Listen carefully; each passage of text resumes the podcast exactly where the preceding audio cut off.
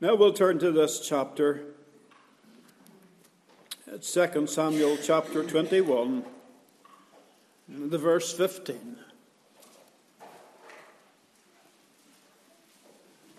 Moreover, the Philistines had yet war again with Israel. And David went down and his servants with him and fought against the Philistines. And David waxed faint. And Ishbi-benob, which was of the sons of the giant, the weight of whose spear weighed three hundred shekels of brass and weight, he being girded with a new sword, thought to have slain David. And Abishai, the son of Zeruiah, succored him and smote the Philistine and killed him.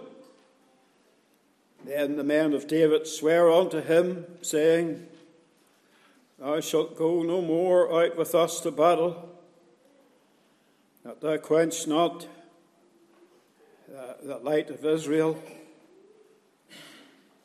And it came to pass after this that there was again a battle with the Philistines at Gob. In Sibbechai, the Hushathite slew Saph, which was of the sons of the giant. There was again a battle in Gob with the Philistines, where Elhanan the son of Jah-re-oregim. Um, um, you could take two or three turns at that name, couldn't you? That has to be one of the specialities in the Bible. A Bethlehemite slew brother of Goliath the Gittite, staff of whose spear was like a weaver's beam.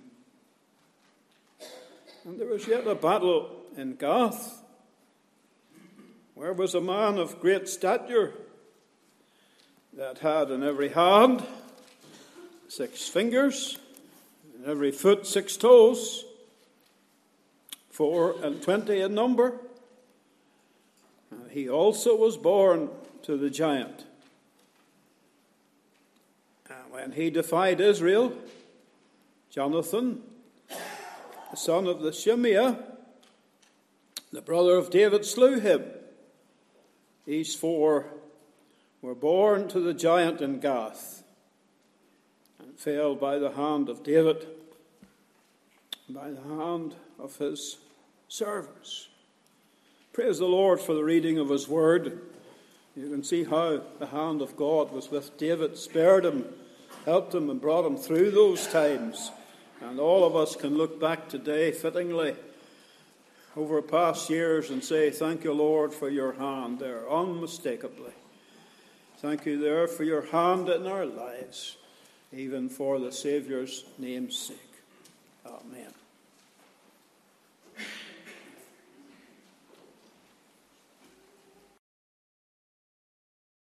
Let's turn, please, to 2 Samuel. 2 Samuel chapter 21. And we're going to just look at the second part of the chapter, the portion that was read for us a little bit earlier on. So let's unite our hearts together. I want to speak very simply this morning upon the subject when there is no let up. When there is no let up. And it seems that as you're going through life, it's one struggle after another, one battle followed by another, one trial in the heels of another one giant rising up as another one falls. And it seems perhaps in your Christian experience and in the journey of life generally that there is no let up. And that's our subject for this morning when there is no let up. Let's pray together as we again consider some of the great giants that we face. Let's pray for God's help, for God's grace, and God's speaking voice. Let's pray together. Loving God and everlasting Father, we thank Thee that the apostle could say, even concerning the scriptures of truth, that whatsoever things were written aforetime were written for our learning, that we may have hope. And we thank Thee, O God, that whatever we're going through in life's journey, whatever giants we face, Whatever battles, Lord, we find ourselves in, we rejoice, O God, that there is always something in the scriptures of truth to give us hope that there is victory, grace, and deliverance in whatever situation we find ourselves in. So, loving Father, I pray that the Spirit of God will open our hearts to the word of truth and open our eyes to behold wondrous things out of thy law. Give great help as the word of God oh, is open just now, and grant the anointing of the Spirit of God, the special help of the Comforter upon preacher and hearer alike, and speak to every heart. Glorify thy Son, for it's in his name that we pray. Amen. Sin always has consequences and long term effects. The Word of God begins in this particular chapter, 2 Samuel 21, speaking about the sin of King Saul. At the end of the first verse, it speaks of how Saul slew the Gibeonites. And because of Saul's sin, there were three years of famine in the land of Israel. Three years of barrenness. Three years whenever the harvest, if there was a harvest at all, was very meager to say the least.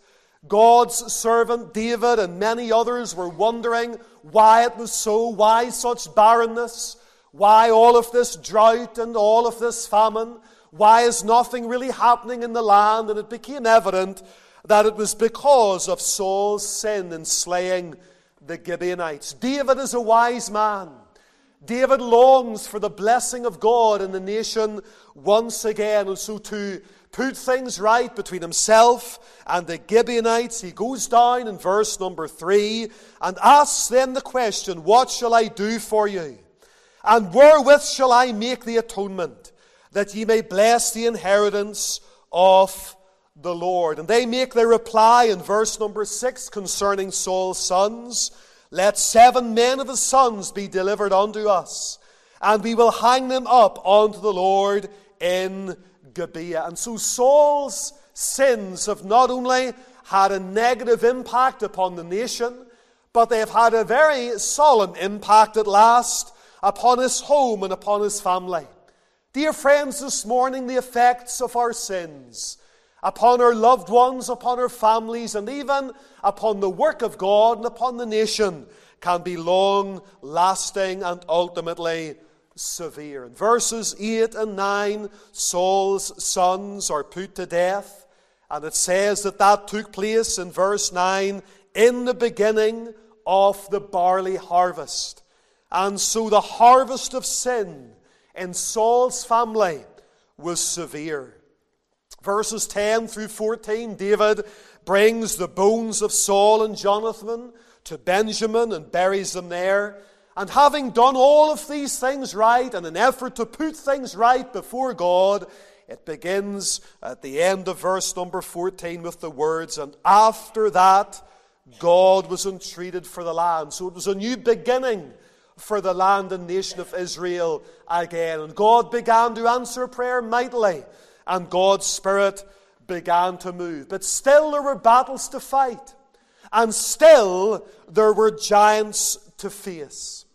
If only there was one or two giants in the Christian life, we would sometimes be able to go through calmer waters.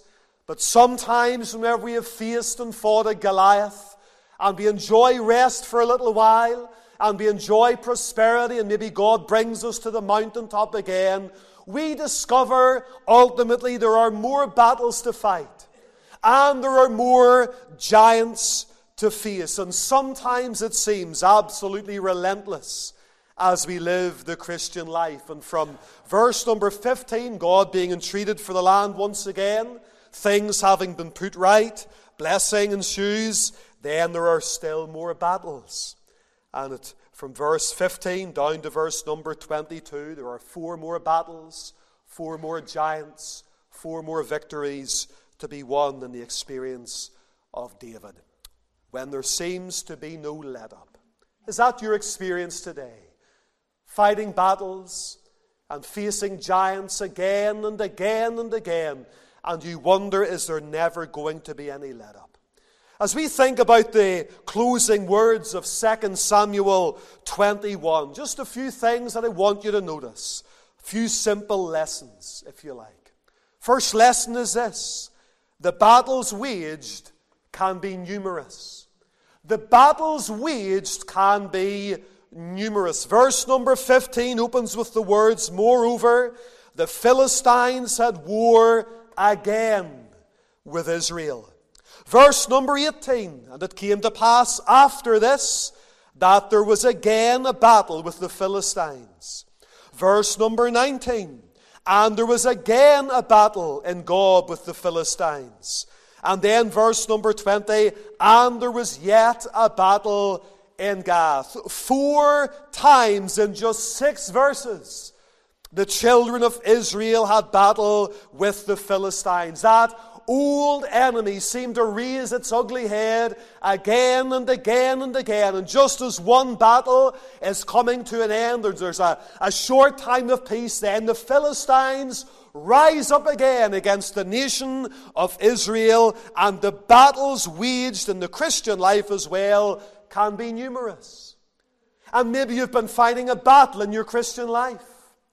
And it seems that that battle comes to an end, and you relax for a little while, you get your breath back, you sit back, you enjoy a time of rest, relatively speaking, and then all of a sudden there's another battle rises up, and then another, and then another. It might be with ill health. It might be with depression or discouragement. It might be with a problem in the home or in the family. It might be a trial in the workplace. It might be something in your prayer life. It might be a besetting sin in the Christian life. It might be trial. It might be tribulation. It might be temptation.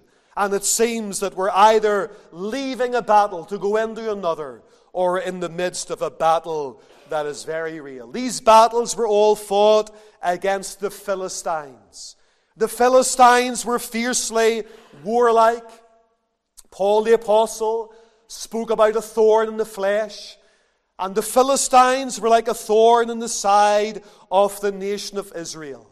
They were pagans, they were heathens, they worshipped a false god called Dagon, the fish god, half man and half fish, and they despised the God of Israel, and they despised Jehovah and his people. And many times in the Bible, the Philistines are referred to as the uncircumcised Philistines. And the thought behind that is that they were very sensual, they were very much a fleshly people and they were diametrically opposed to the circumcised children of Israel. Circumcision speaks of the flesh being cut off. The Bible speaks about the circumcision of the heart. And there are battles to be fought against forces and principalities and powers that are absolutely and openly opposed and contrary to the Christian. The child of God is to be different from the spirit of the age. The child of God is to be distinct from the world. The Christian is to be opposed to false religion and to be separated from it. The child of God is to be separated from the spirit of the age. The Christian is to be spiritual rather than fleshly. And if you're endeavoring to be the very best that you can be for God, you can be sure that the Spirit of the Philistines will rise up against you, and there will be battles to fight in the Christian life. The enemy is ever waging war against the child of God. Make no mistake about that. A.W. Tozer had a little book entitled This World, and then a question playground or battleground. And this world for the child of God is not a playground. This world that we're living in for the Christian is a battleground, and there's a battle going on, the battle of the ages, between the forces of darkness and the forces of truth and righteousness. And Paul reminds the church at Ephesus that we wrestle not against flesh and blood, but against principalities, against powers, against the rulers of the darkness of this age against spiritual wickedness in high places. And Paul speaks about the fiery darts of the wicked.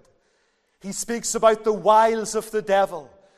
And he exhorts the child of God to put on the whole armor of God. And have you ever found yourself in the place of prayer, or maybe before you get to the place of prayer, feeling the fiery darts of the wicked, those thoughts and those accusations that enter into your mind. Those fiery darts were like arrows, and they put tar and on the arrow, just behind the tip of the arrow, and they set it in fire. So whatever the arrow hit it, not only penetrated, but stuck to and set on fire.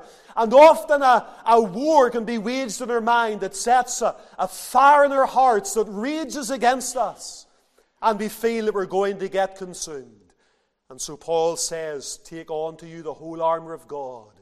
Put on the helmet of salvation. Put on the breastplate of righteousness. Lift the shield of faith.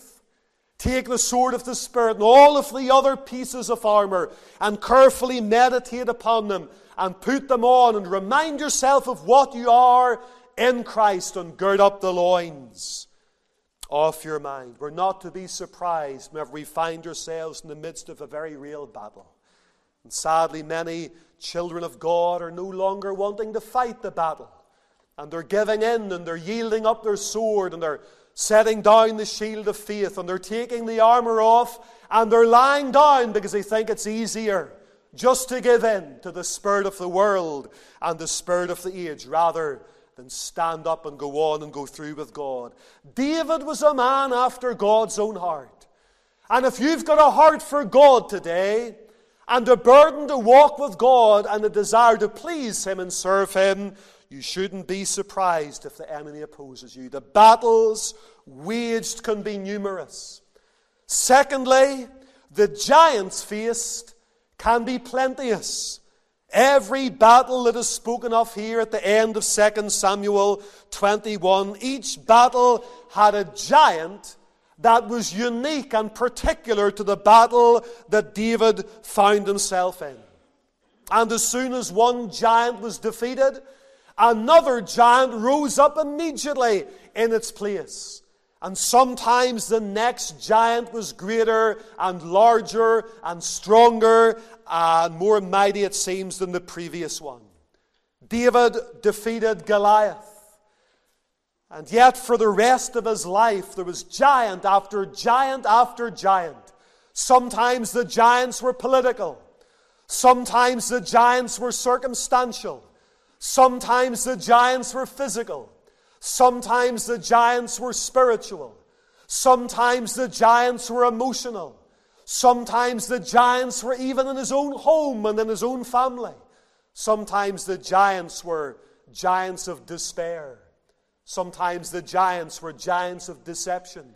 Sometimes the giants were giants of division. And yet, every time David fought and defeated a giant, another giant enters in and stands on the stage and stands in the arena before David. David's life was one of battles and one of giants. He defeated Goliath, and yet, here in this portion of Scripture, we read about another four giants that David had to face. And many people believe that was the reason why, from that little brook, David gathered five smooth stones, because he knew that there were many more giants than just Goliath. And dear friends, in our land and our nation, in our churches and in our homes and in our lives and in our hearts and in our minds, the giants sometimes just keep coming. They seem to be relentless. And sometimes they seem to be plenteous. And it seems that these giants that we read about in this portion of Scripture, at least, they came to David and opposed David at the latter end of David's life. David, it seems, was a little bit more on in years than he had been whenever he fought against Goliath. It says in verse number 17 that Abishai said to David, Thou shalt no more go out with us to battle, that thou quench not the light of Israel. David, you're not as young as you once were, you're an aged man. But yet, at the end of David's life, these giants, these battles. And I believe that at the end of our life's journey, Especially if we're still walking with God, the enemy will still want to come and oppose us. And in these last days that we're living in, the Bible says, this know also that in the latter days, in the last days, perilous times shall come, and there are giants at work in our nation today. Giants that are standing against the church of Jesus Christ, numerous and plenteous, each with their own individual characteristics. In verse number 16, you've got the first giant, Ishbi-benob, one who dwells at Nob. He had a huge spear and a large sword. He was very intimidating. The Bible says in verse 16 that he thought to have slain David. That's his desire to kill God's servant, to destroy David. And didn't our Lord say to Simon Peter, Simon, Simon, Satan hath desired to have thee, that he might sift thee as wheat. The enemy cometh to steal and to kill and to destroy. Then, verse number 18, you've got another giant called Saph. His name means threshold. And these giants are all named, it seems. They're well known amongst the Philistines and they're well known to the children of Israel. Then, verse number 19, you've got another giant. It came to pass after this that there was a battle with the Philistines at Gob, and Sibbechai the Hushathite slew Saph, which was of the sons of the giant. Verse 19, another giant, the brother of Goliath the Gittite. And we read in 1 Chronicles 20 that this giant's name was Lahmi, which means he was a warrior. And then, just after he's defeated, in verse number 20, there was yet a battle in Gath where was a man of great stature. And this giant, it says, on every hand had six fingers, and on every foot he had six toes. 24 digits in total. I'm sure he'd have made a good piano player, a good organist, a good guitarist with all of those fingers. And yet he was maybe the biggest giant of all. And he was the last giant that seemed that David would have to face. One giant after another. And it says in verse number 22 These four were born to the giant in Gath. The giants were plenteous. And in the Christian life, the battles can be numerous. The giants as well can be plenteous. And you'll notice as well in verse number 15 that the weakness manifested can be serious. The battles waged can be numerous. The giant's face can be plenteous.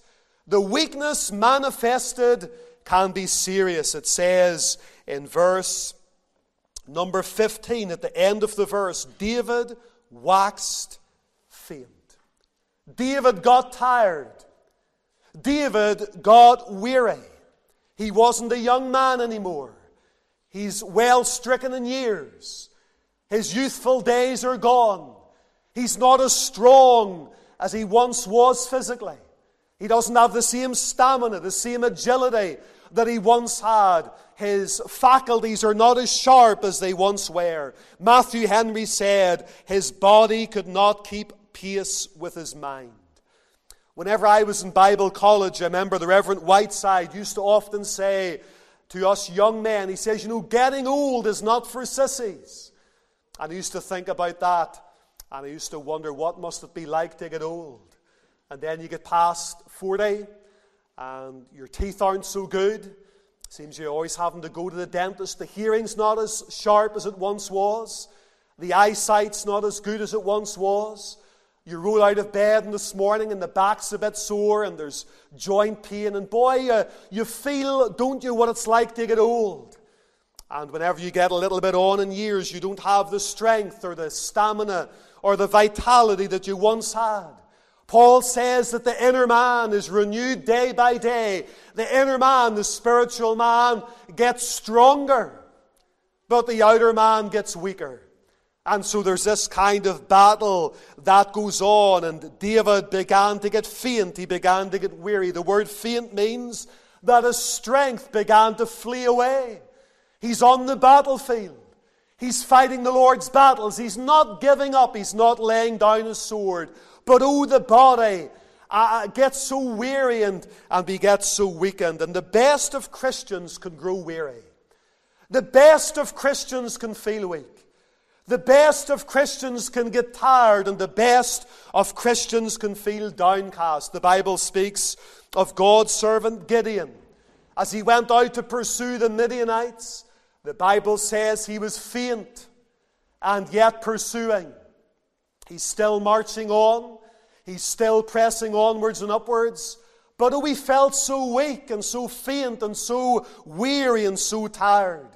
In 1 Samuel chapter 30, we read about David coming back from another battle. He comes to his uh, safe haven, a place called Ziklag, and it says that he saw that the Amalekites had invaded the south and Ziklag, smitten Ziklag, burned it with fire. They had taken the women captives. They had carried them away. They had taken the children away as well. David lifted up his voice and began to weep and the people wept with him. And then David was greatly distressed because after they were all weeping, they turned around to David and said, David, this is all your fault. And God's people began to speak of stoning David.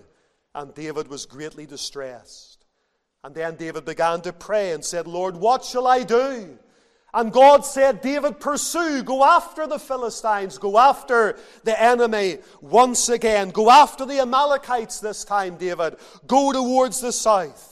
And David pressed on, and David pursued. And then it says, David became so, so tired and so hungry and so faint that he could not go on another step.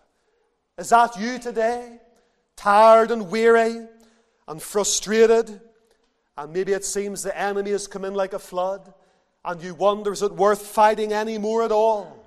And you find yourself tired and physically exhausted. Charles Haddon Spurgeon, in his wonderful book, Lectures to My Students, I bought it whenever I was in Australia about 20 years ago. And I remember reading it from time to time, maybe getting away and going down to the seaside or some other place and just sitting for half an hour or an hour just to get the head cleared and reading lectures to my students. There's a wonderful chapter in the book entitled The Minister's Fainting Fits. And Charles Spurgeon speaks to his young students and he says, Knowing by most painful experience what deep depression of spirit means, being visited therein with seasons, at seasons by no means few or far between. I thought it might be consolatory to some of my brethren if I gave my thoughts thereon, that younger men might not fancy that some strange thing had happened to them when they became for a season possessed with mel- melancholy or discouragement. And then at the end of the, the, the lecture, he says, Cast the burden of the present, along with the sin of the past and the fear of the future, upon the Lord, who forsaketh not his saints. Live by the day, by the hour. Put no trust in frames and in feelings. Cast more or care more for a grain of faith than a ton of excitement. Trust in God alone and lean not on the needs of human help. Be not surprised when friends fail you it is a failing world. Continue with double earnestness to serve your Lord, and no more visible results before you. Come fair or foul, the pulpit is our watchtower, and the ministry our warfare. It is ours. We cannot see the face. When we cannot see the face of our God, it is better to trust under the shadow of his wings. Maybe you feel like that sometimes. You feel that the battles waged are numerous the giants faced are plenteous. The weakness manifested is serious.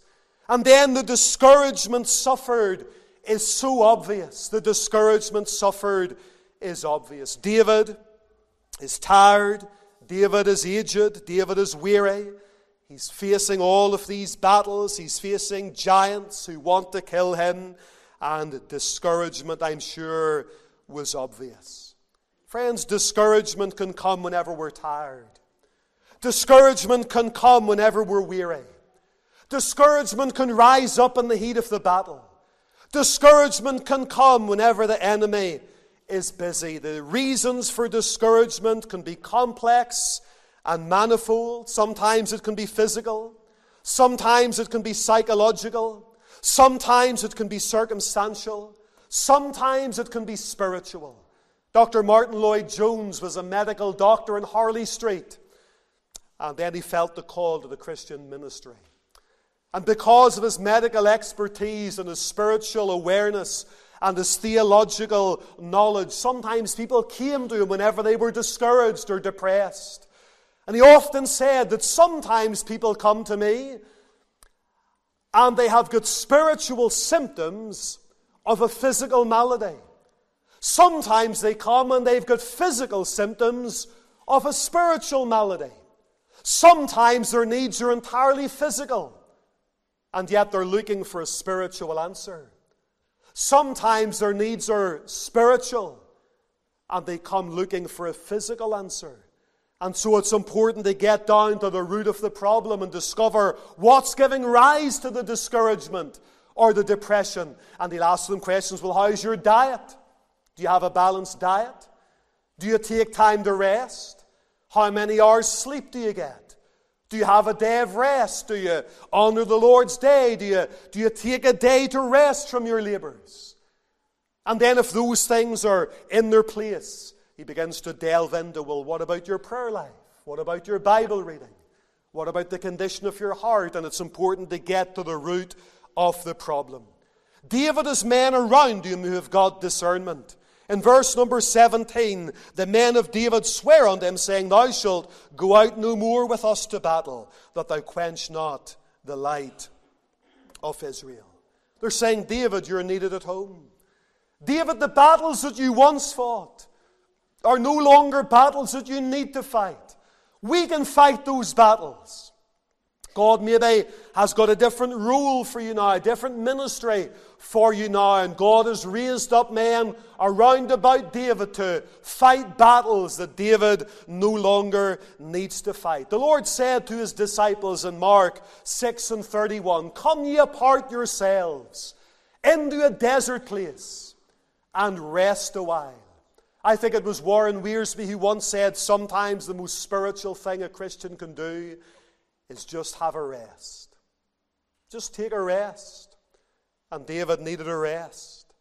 The discouragement suffered can be obvious. Notice one other point the steadfastness required can be glorious. Verse 15 says, David waxed faint.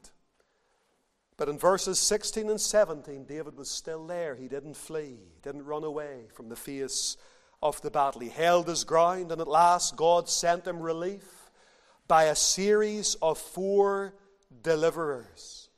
The Word of God says there that Abishai not only slew the giant, but Abishai was a comforter, a comforter to David. It says that Abishai, verse number 17, smote the, the Philistine and killed him, and Abishai succored David. He encouraged David, he helped him in verse number 17 and 18. And sometimes, whenever the battle is raging, the Lord sends someone to comfort us. And that's why it's so important in the Christian life to get to know the Holy Spirit, the great comforter. Because you cannot and you dare not live the Christian life in the flesh. The Savior said to his disciples in John 14 and 15 and 16, I will send you another comforter. And the comforter, when he has come, the Spirit of God, the Spirit of truth, which the world cannot receive, he will guide you into all truth.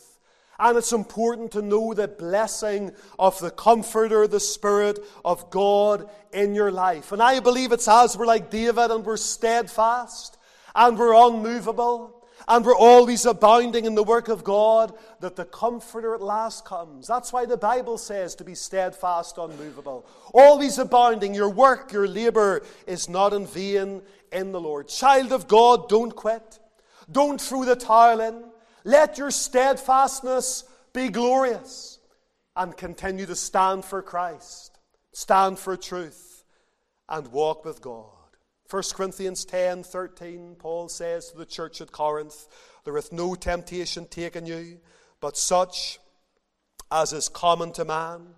But God is faithful, who will not suffer you to be tempted above that ye are able, but will with the temptation also make a way of escape, that ye may be able to bear it. At last, God sends relief. God's a great deliverer. God is faithful. He allows us to be tempted. He allows us to be tried and tested because a faith that cannot be tested dare not be trusted. But He will not allow you to be tempted above that that ye are able. Even the Son of God in the Garden of Gethsemane, as He was praying and facing the great Goliath of the curse of God upon sin, the great Goliath of the cross, He said, My soul is exceeding sorrowful even unto death. The Bible says that the Lord sent an angel from heaven to strengthen our Lord, even there in the Garden of Gethsemane. When it seems there is no let up, the battles waged can be numerous, the giants faced can be plenteous, the weakness manifested can be serious, the discouragement suffered can be obvious. But the steadfastness required can be glorious. And then, in closing, the faithfulness exercised can be victorious. David engaged with the first giant, but under God, the victory was wrought by other men. We read about four other men who came along and helped David and took the battle out of his hands, as it were. In verse 17, we read about Abishai, one of David's most loyal men, and he slew the first giant. Verse 18, we read about Sibbechai, one of David's military generals, and he slew the second giant. Verse 19, we read about Elhanan, a warrior from Bethlehem. He slew the third giant. And then in verse 21, we read about Jonathan, not the son of Saul, but another jo- Jonathan. And he slew the fourth and the largest giant. And it seems that David has been faithful. But David is poor and needy. Eh? And the Lord raises up people around David to help him and to take his burdens and to fight on David's behalf. John Bunyan wrote from a prison cell concerning the child of God. No lion can him fight. He'd with a giant fight, but he will have a right to be a pilgrim. Maybe you're facing giants and lions today. God is faithful. And God raised up men to help David win the victory. These men supported David. And the Bible says in Galatians that the Christian is to bear one another's burdens and so fulfill the law of Christ. Friends, that's why prayer is so important. That's why it's so imperative, if possible, to get along to the place of prayer and to pray for other Christians, to pray for those who are serving the Lord, to pray for other believers who are maybe discouraged and downcast. Don't be selfish with your prayer life. Pray for others. Bear the burdens of others in your prayer life. And pray in the closet and get along to the prayer meeting and pray for others. These men supported David. These men also hazarded their own lives. They got involved. They didn't say, well, David's more experienced than us. God will help David. But they took up the sword themselves and they put their armor on themselves and they got involved and they fought the fight. Moses said to a certain group within the children of Israel in Numbers 32 6, Shall ye sit here and shall your brethren go to war? Can I make an appeal for you to get involved in the work of God? Get involved in prayer. Support the ministry of your local church. Get along to the prayer meetings if you can. Support the gospel services. Get involved in some way. It might seem to be ever so small, but it's vital that you get involved to support the work of God, to uphold those who are in the front lines of the battle, to get behind them and to uplift the blood-stained banner of the cross. These men that are spoken of here were no bigger than other men. They were not giants in and of themselves, but as they fought the battle, God gave them victory over the giants. And maybe, just maybe, in 1 Samuel 17, they had heard about David's great victory over Goliath. They'd followed in his footsteps. They'd sought to have a testimony like his. And as they followed suit, God likewise gave them the victory. The chapter begins with the poor testimony of King Saul that led to bondage and defeat. The chapter ends with the good testimony of King David that ended in success and in victory. What type of testimony are we leaving behind? Praise God, there is victory in the Christian life, there's victory in battle, there's victory over the giants. Maybe it seems in your life that there's no let up. I encourage you stand steadfast in the Lord, exercise faith, put on the armor, and let's support each other. Let's encourage each other. Let's pray for each other. Let's pray that the work of God will advance. Let's pray that God will give us times of fruitfulness. Let's endeavor to go through with God and put our lives upon the altar.